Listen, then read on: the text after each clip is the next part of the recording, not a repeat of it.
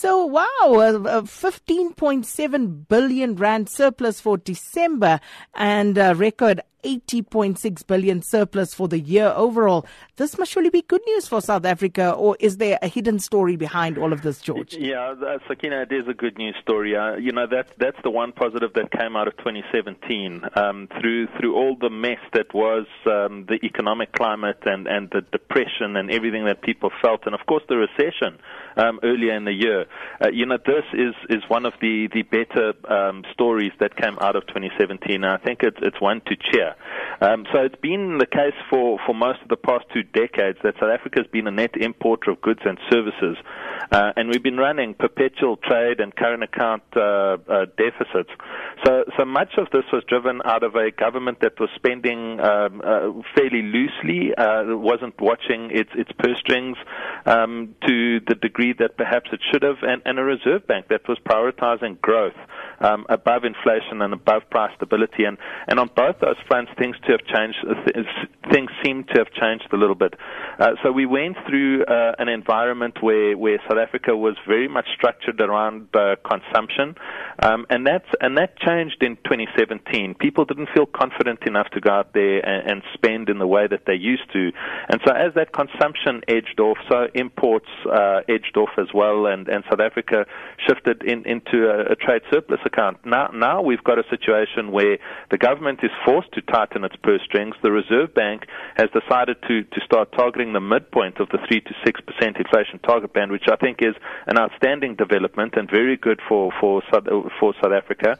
Um, and, and, that, uh, the, the combination of the two, I, I think, is, is now showing us the true state of play in the South African economy, which is a good thing again, uh, because it allows uh, policymakers to, to target actively uh, uh, the productive sectors of the South African economy rather than just relying on consumption. Um, and, and ultimately, I would say that uh, we're looking forward to 2018 producing more of the same, uh, whilst the Reserve Bank is, is still keeping uh, fairly tight string on, uh, on fairly tight uh, reins on, on monetary policy, um, and, and government is going to be forced to, to look at a, a tighter fiscal policy. I, I think the trade surpluses continue for now, which is which is good news for Rand. And uh, just uh, given that uh, positive trade story, uh, George, can we start looking forward to a rate cut perhaps?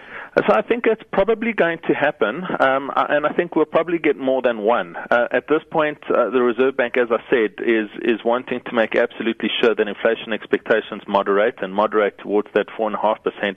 Uh, we, for uh, as as a, as a house, are expecting uh, inflation to drop comfortably below that four and a half percent mark, which is which is when real interest rates are going to kick up, and when the Reserve Bank, I think, is going to be forced to consider reducing rates uh, or, or face or face criticism about being overly punitive. But uh, that's in the pipeline, and again, something else to, to look forward to in 2018.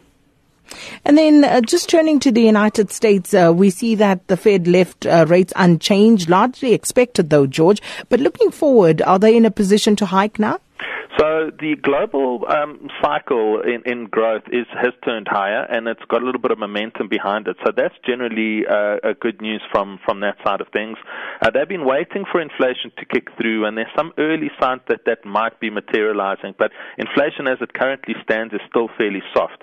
So they're probably going to wait until they they see that inflation gain traction before they move. Uh, but we are anticipating, given the strength of the global upswing that we're anticipating through through 2018 uh, we are anticipating that the Fed will move and probably move two to three, three times, possibly uh, before the end of the year. Um, something to, to, to watch out for because it starts talking to us about uh, the potential inflection point in a global economic cycle in 2019. Uh, but but that's a story that we'll cover later on uh, in this year. And uh, just looking at data for the day uh, includes, of course, the NAAMSA vehicle sales, Barclays manufacturing PMI. Uh, what should listeners take from this? Yeah, they will be focusing on the productive sectors of the South African economy again, uh, and, and uh, we we unlikely to see particularly brilliant numbers here.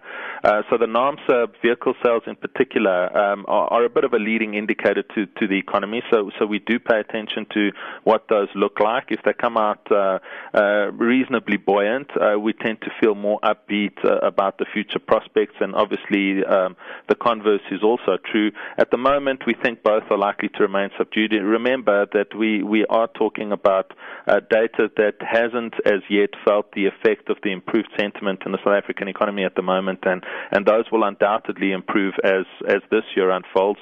Uh, and so we need to be looking forward uh, rather than, uh, than, than dwelling too much on, on 2017.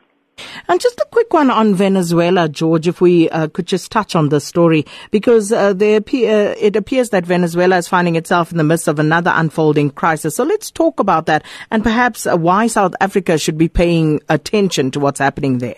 Well, it wasn't so long ago that South Africa was in fact sending delegations over to, to South America to focus on, on countries, and one of them was was Venezuela to, to see how things should be done.